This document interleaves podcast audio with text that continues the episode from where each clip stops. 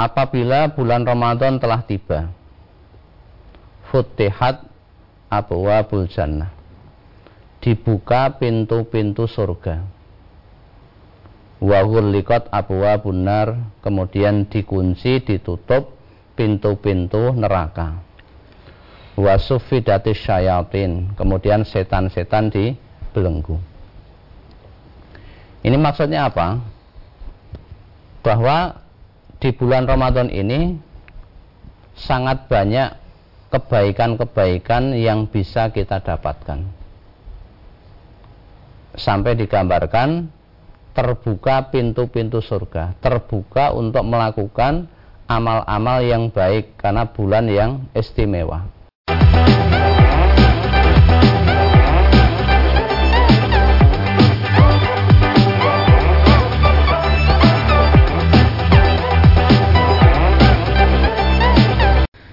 Bismillahirrahmanirrahim. Assalamualaikum warahmatullahi wabarakatuh. Pemirsa di mana pun Anda berada Alhamdulillah jumpa lagi kita di program Fajar Hidayah. Saya Irwan Firman temani Anda sampai nanti Jelang pukul 6 waktu Indonesia Barat. Kabar sehat mudah-mudahan menyertai kita semuanya Dan kita bisa kembali melakukan aktivitas apa pun Sesuai dengan uh, kondisi kita masing-masing tentunya.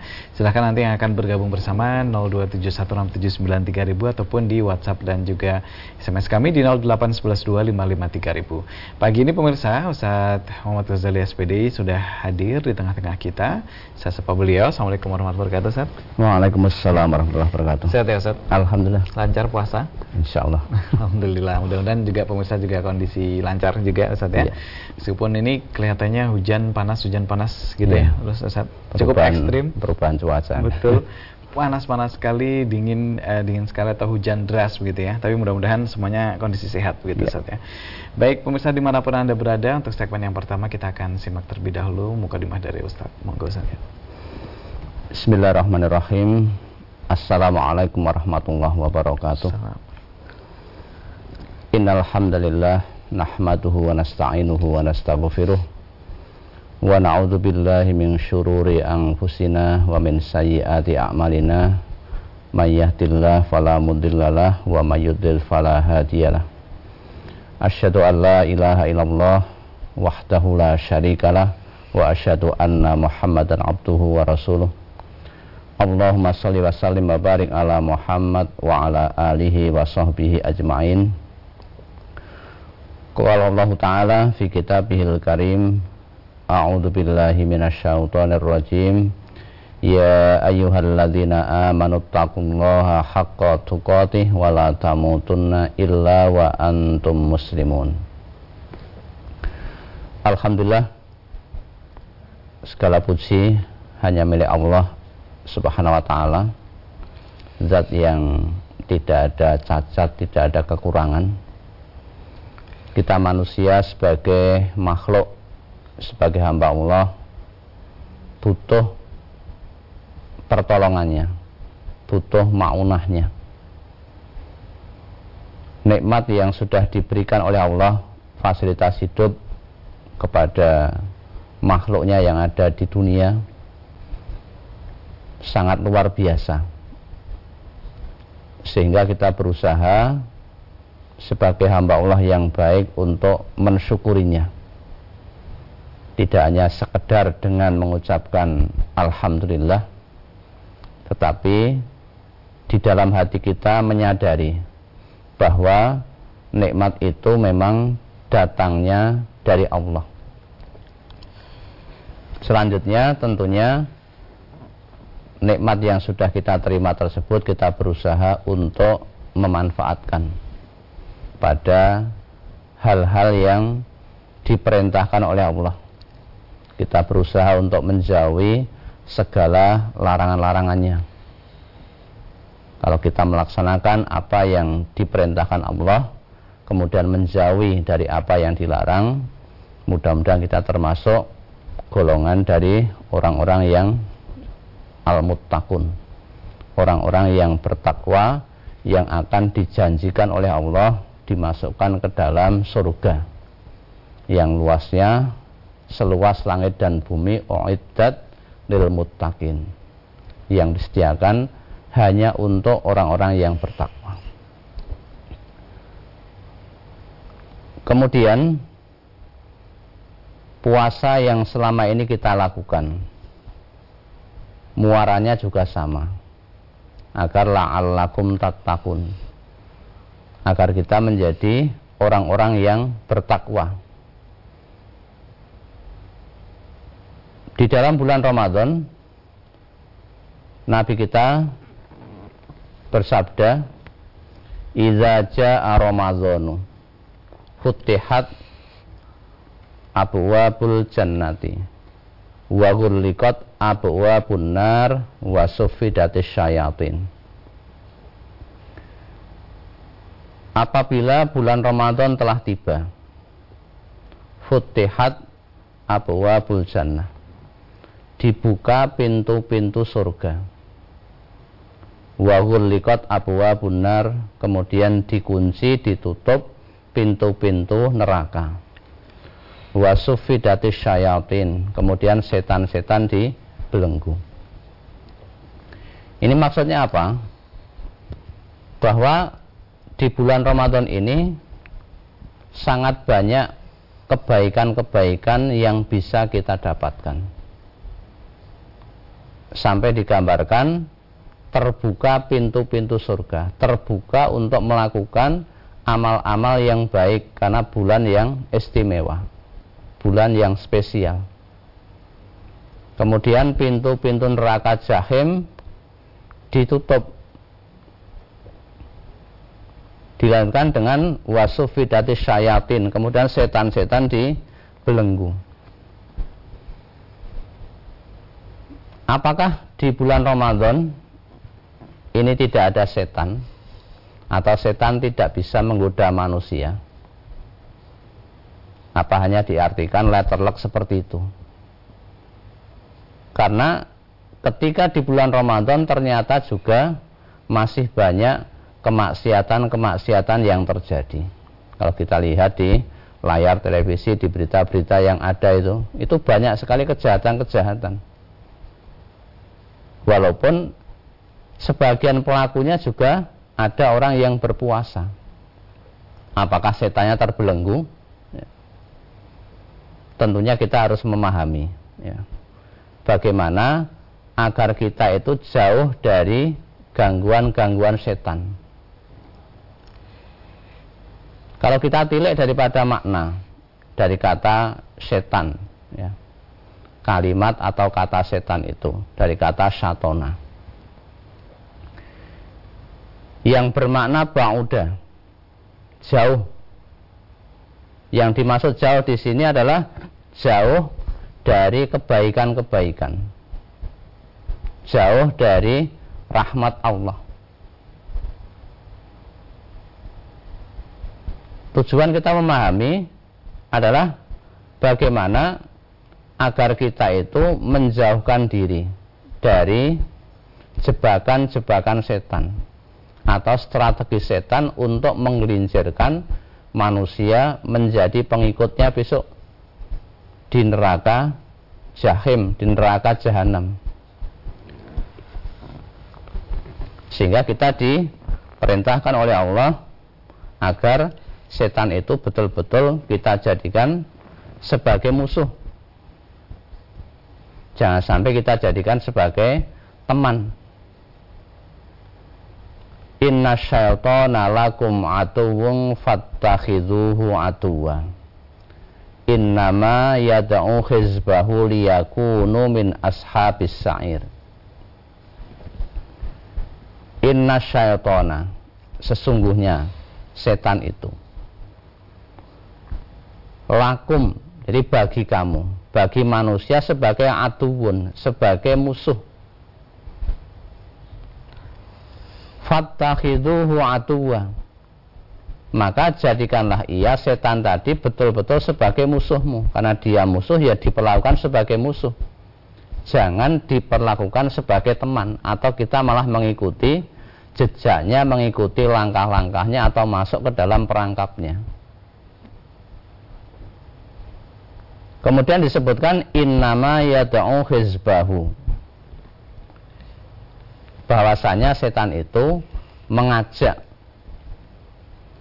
mengajak golongannya yang termasuk golongan-golongan setan liyakunu min ashabis sa'ir agar mereka yang menjadikan setan sebagai teman tadi dimasukkan ke dalam penghuni-penghuni neraka yang menyala-nyala. Ini tentunya kan secara akal sehat kita tidak akan mungkin mau mau untuk masuk ke dalam neraka jahanam. Tetapi setan tidak kurang akal untuk memperdayakan, untuk menggelincirkan manusia. Sehingga Allah di dalam Al-Quran menyebutkan tentang informasi bagaimana setan itu menggelincirkan manusia. Sehingga kita tentunya akan bisa mendeteksi oh ternyata ketika ada hal-hal yang seperti ini ini termasuk gangguan godaan dari setan ya. Bahkan dari pandangan mata pun itu digambarkan seperti anak panah yang melesat dari busurnya ketika melihat hal-hal yang baik ya, di pandangan manusia kepada lawan jenis misalnya itu digambarkan seperti anak panah yang melesat dari busurnya. Di dalam Al-Quran disebutkan supaya pandangan mata itu tidak menuju kepada kejahatan. Ketika melihat lawan jenis diperintahkan wa kullil mu'minina yaghuddu min absarihim wa yahfadzu furujahum agar selamat dari godaan setan ini bagi orang-orang yang mukmin mukmin laki-laki supaya ya min absorihim ghadzul basar menundukkan pandangannya ya. pandangan yang pertama dibolehkan tetapi pandangan yang kedua ketiga dan seterusnya itu pandangan yang haram kalau haram yang menyebabkan hal-hal yang tidak baik yang nanti masuk kepada perbuatan zina. Pandangan yang kedua sudah termasuk dalam takrobuz zina. Mendekati zina. Itu dilarang. Wala takrobuz zina innahu kana fahisyah wasa'a sabila. Jangan kamu mendekati perbuatan zina. Karena zina itu termasuk perbuatan yang kecil dan jalan yang buruk seburuk-buruk jalan yang ditempuh. Quran memerintahkan kepada laki-laki mukmin supaya menundukkan pandangan agar tidak masuk kepada perangkap setan. Wa yahfadzu furujahum sehingga bisa menjaga kemaluannya, menjaga kehormatannya. Kemudian di ayat 31 masih di surat An-Nur tadi Kebalikannya juga sama. Kalau yang ayat yang 30 memerintahkan kepada yang laki-laki, laki-laki yang beriman, ayat yang 31 diperintahkan kepada perempuan yang beriman wa kullil mu'minati yaghdudna min absarihinna wa yahfazna furujahunna katakanlah kepada perempuan-perempuan mukminat Supaya apa? Yaghdudna min absorihinna. Juga diperintahkan menundukkan atau menahan pandangannya kepada lawan jenis. Wa furujahunna. Dan juga supaya menjaga kemaluannya, menjaga kehormatannya. Masih ditambahi wala yubdina zinatahunna illa ma minha karena di dalam tubuh wanita itu ada hal-hal yang menarik supaya jangan menampakkan menampakkan auratnya. Kecuali memang yang biasa nampak ya. Biasa nampak yang dimaksud adalah e, muka dan kedua tapak tangan tuh. Kepada para pemirsa Hendra TV dan juga para pendengar Radio Persada FM, ada beberapa hal yang perlu kita perhatikan agar kita jangan sampai terperangkap, terjebak di dalam rayuan setan ini. Cara setan yang pertama di dalam menggoda manusia, menggelincirkan manusia, menjadikan manusia menjadi teman-temannya, menjadi kelompoknya, yaitu menghiasi manusia itu hal-hal yang buruk itu kelihatan baik menjadikan keburukan menjadi hal-hal yang dipandang baik dan ini dalam contoh-contoh kenyataan sudah banyak contoh yang pertama misalnya minuman yang ada di dunia ini ini jumlahnya sangat banyak jenisnya. Yang enak-enak, yang manis-manis, yang lezat-lezat itu masih sangat banyak. Tetapi ada orang yang pengen mencari sensasi dengan apa? Meminum minuman-minuman yang diharamkan. Ya. Minuman-minuman keras. Padahal minuman yang lain yang menyegarkan, yang menyehatkan jumlahnya lebih banyak tapi mengambil mengapa mengambil jalan yang seperti itu jalan yang buruk kemudian seseorang yang kedua misalnya sudah memiliki istri yang taat istri yang cantik tetapi masih berapa banyak yang mereka selingkuh ya, dengan wanita-wanita yang lain yang secara mungkin wajahnya tidak lebih baik daripada istrinya yang pertama tadi. Ini terjadi. Nah itu siapa yang menjadikan seperti itu? Menghiasi hal-hal yang buruk tampak baik. Kadang-kadang hewan saja punya rasa cemburu. Ya. Tapi manusia kadang-kadang sudah hilang perasaan.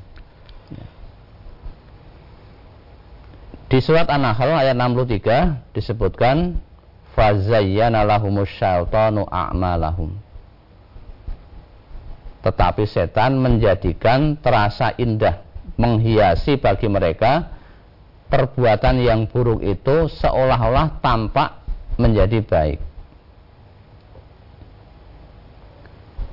Wajatuha wa qaumaha yasjuduna lisyamsi min dunillahi wa zayyana lahumus syaitanu a'malahum fasaddahum anis sabili fahum la yahtadun di surat An-Naml ayat 24 dan setan telah menjadikan terasa indah bagi mereka perbuatan buruk.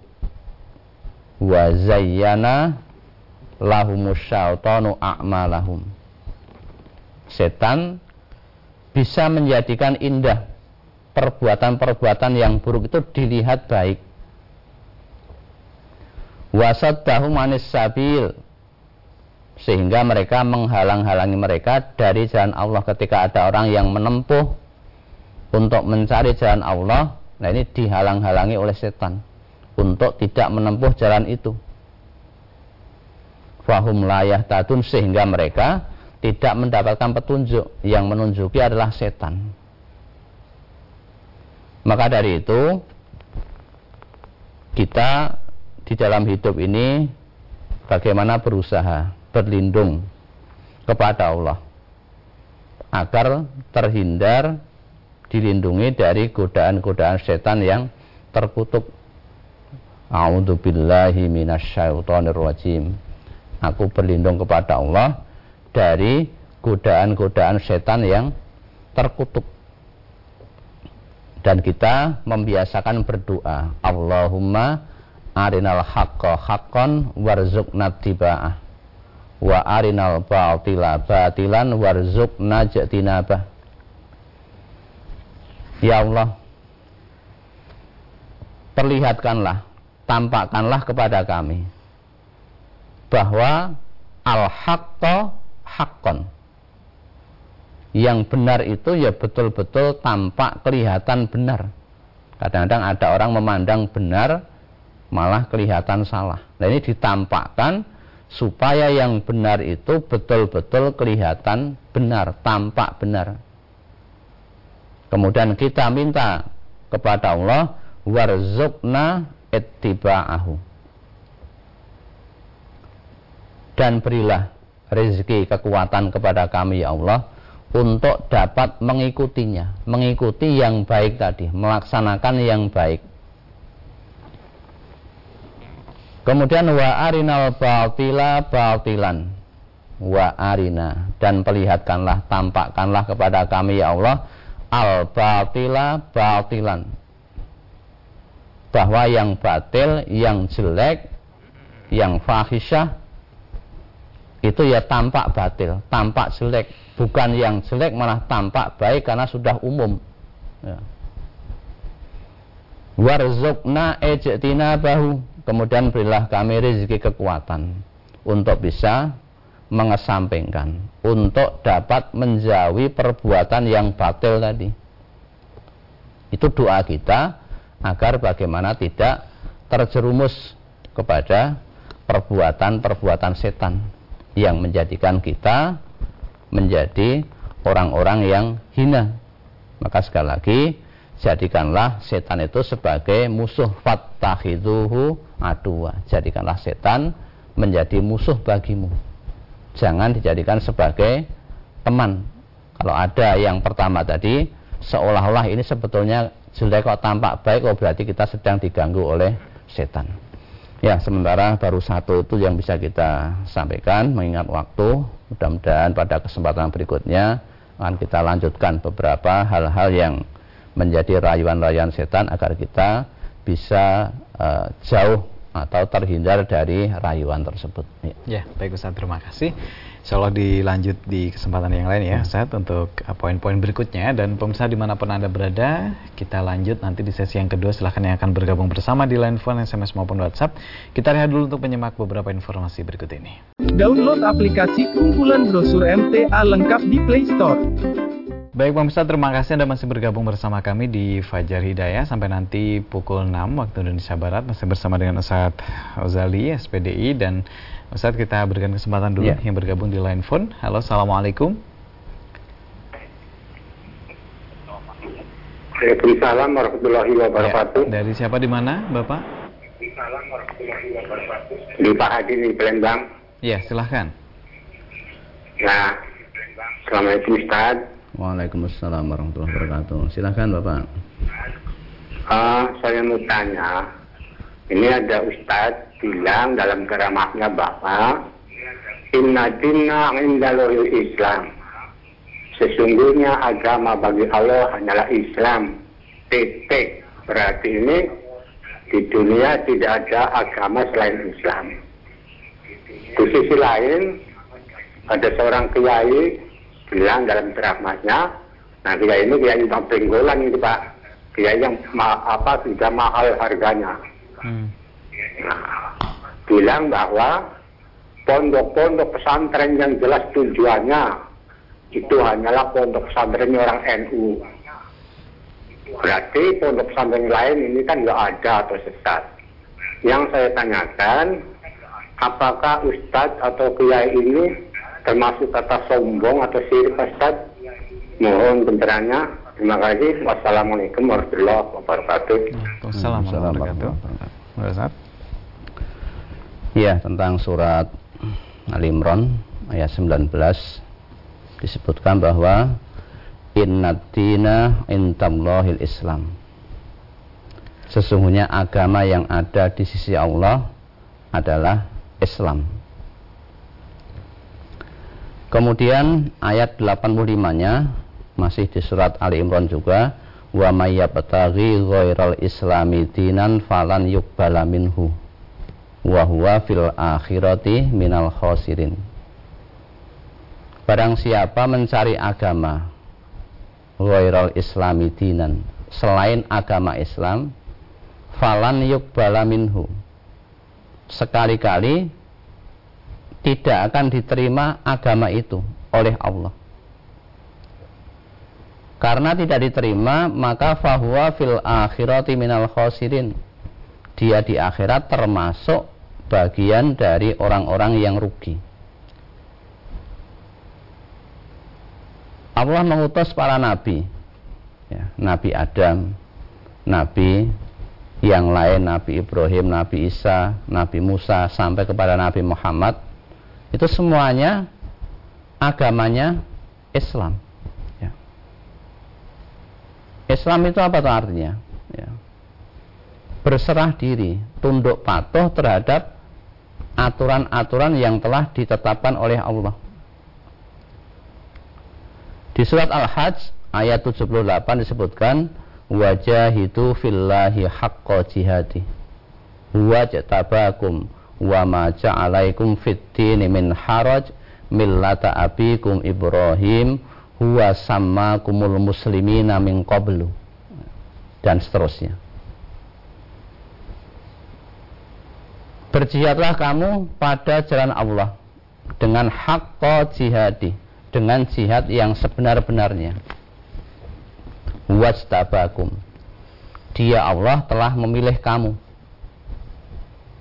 Wa ma ja'ala 'alaikum fid min haraj dan Allah tidak menjadikan bagi kamu di dalam agama itu suatu kesusahan, suatu kesempitan.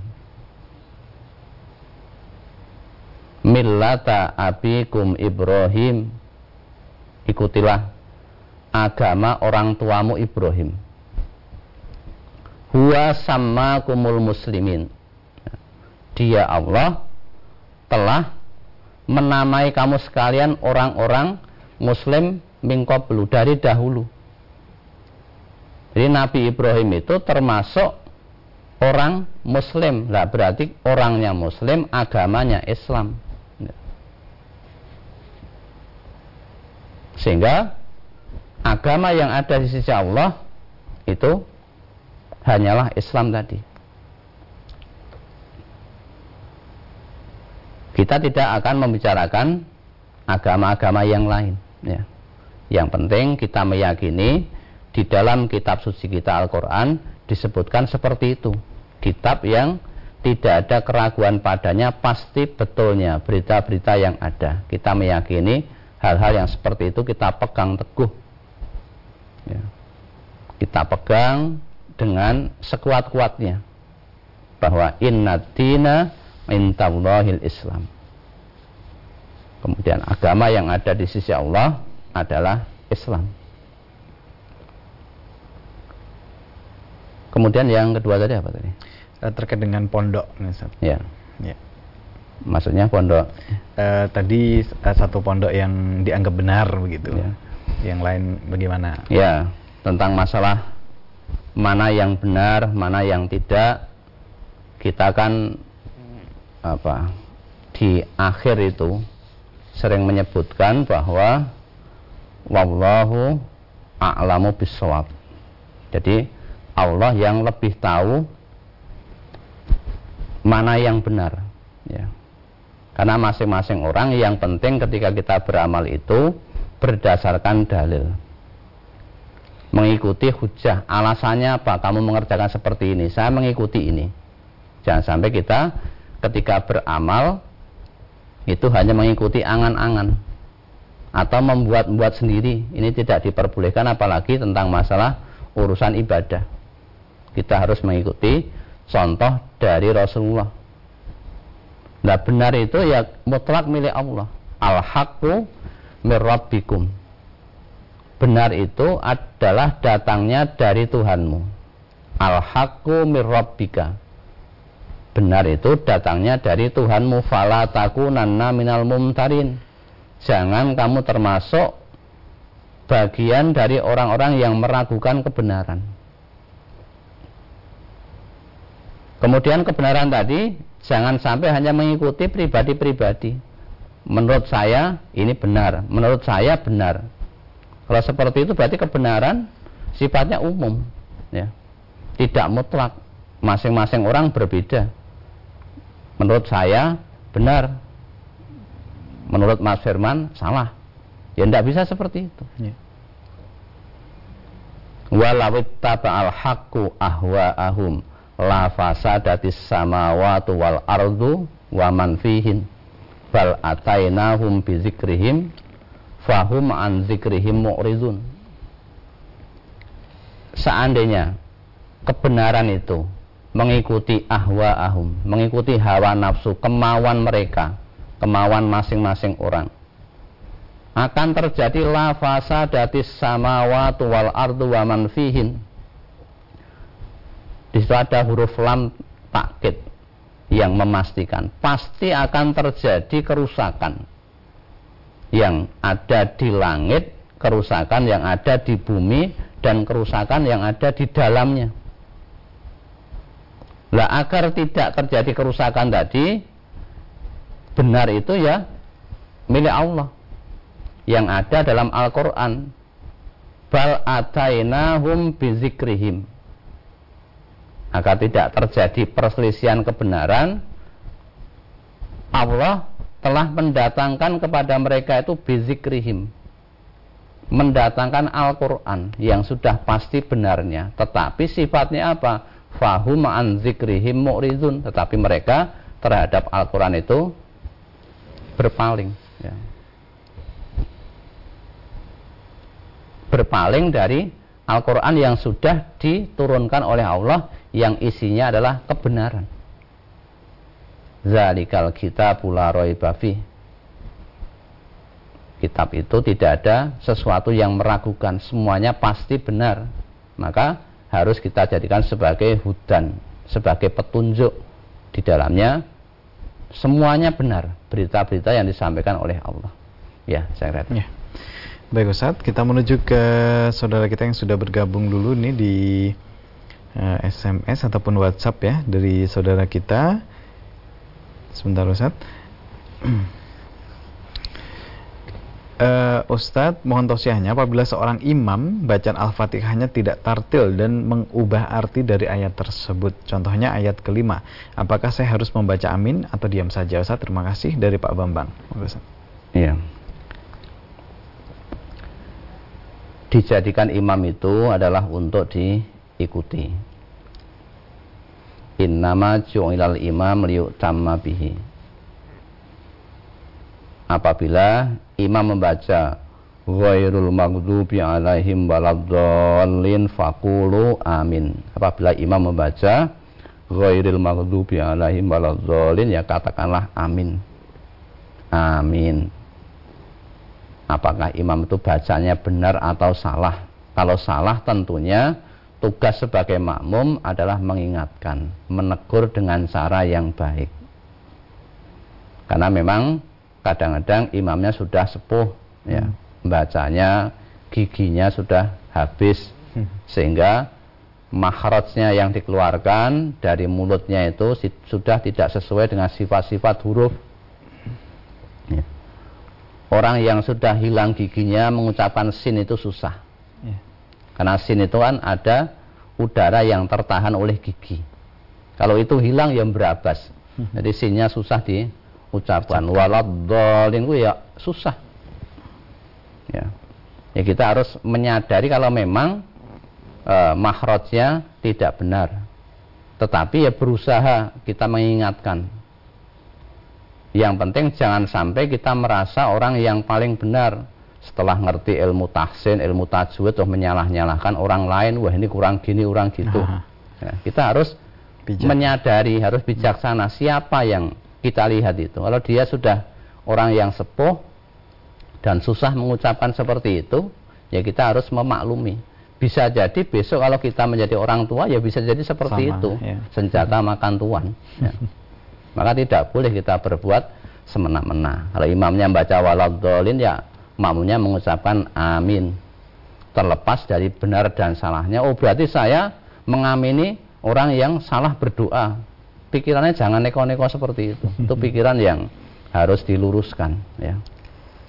Kalau memang itu betul salah ya nanti habis sholat kita datangnya dengan cara baik-baik bahwa bacaan yang benar seperti ini. Jadi masih ada cara-cara yang elegan, cara-cara yang bijaksana untuk mengingatkan sehingga tidak terjadi uh, kontra seolah-olah itu salah, itu benar, bukan seperti itu. Ya. Namanya kan mendamaikan faaslihu dengan cara yang baik.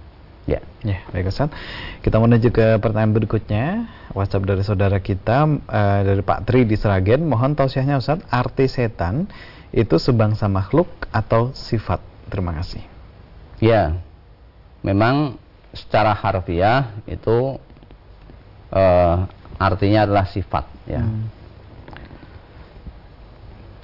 Di surat An-Nas ya, disebutkan min syarril waswasil khannas. Dari kejahatan bisikan setan yang biasa tersembunyi. Ya. jadi ada bisikan. Memang Allah menciptakan ya. menciptakan Adam. Kemudian menciptakan iblis.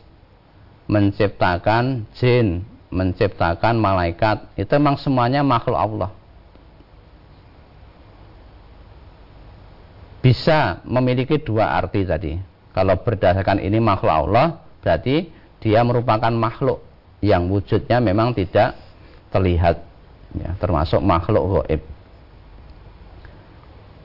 Ketika Allah memerintahkan kepada iblis untuk usjudu li Adam. Bersujudlah hormatlah kamu kepada Adam.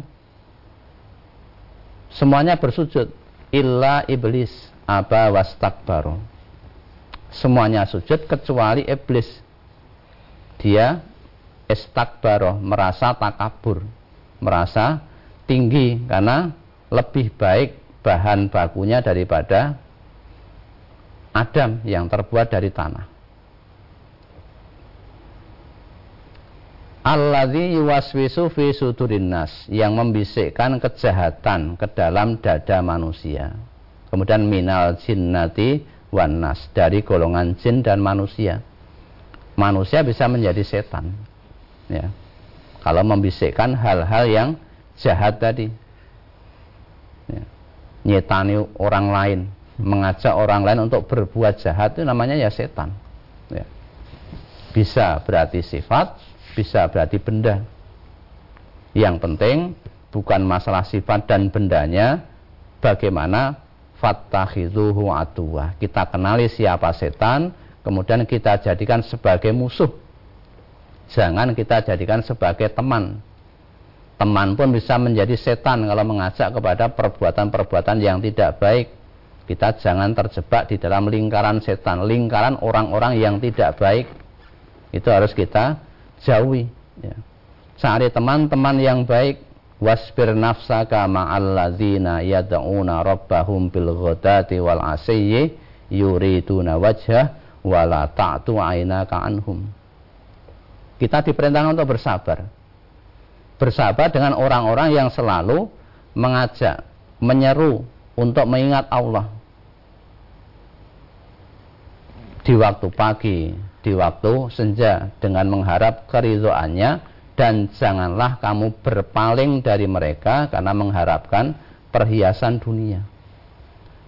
Allah mengajak ke Darussalam, ke surga, ya setan mengajak ke neraka. Nah, harusnya bagaimana kita berusaha untuk menjadikan setan betul-betul sebagai musuh, jangan sebagai uh, teman, teman yang menemani kita dalam keseharian. Ya.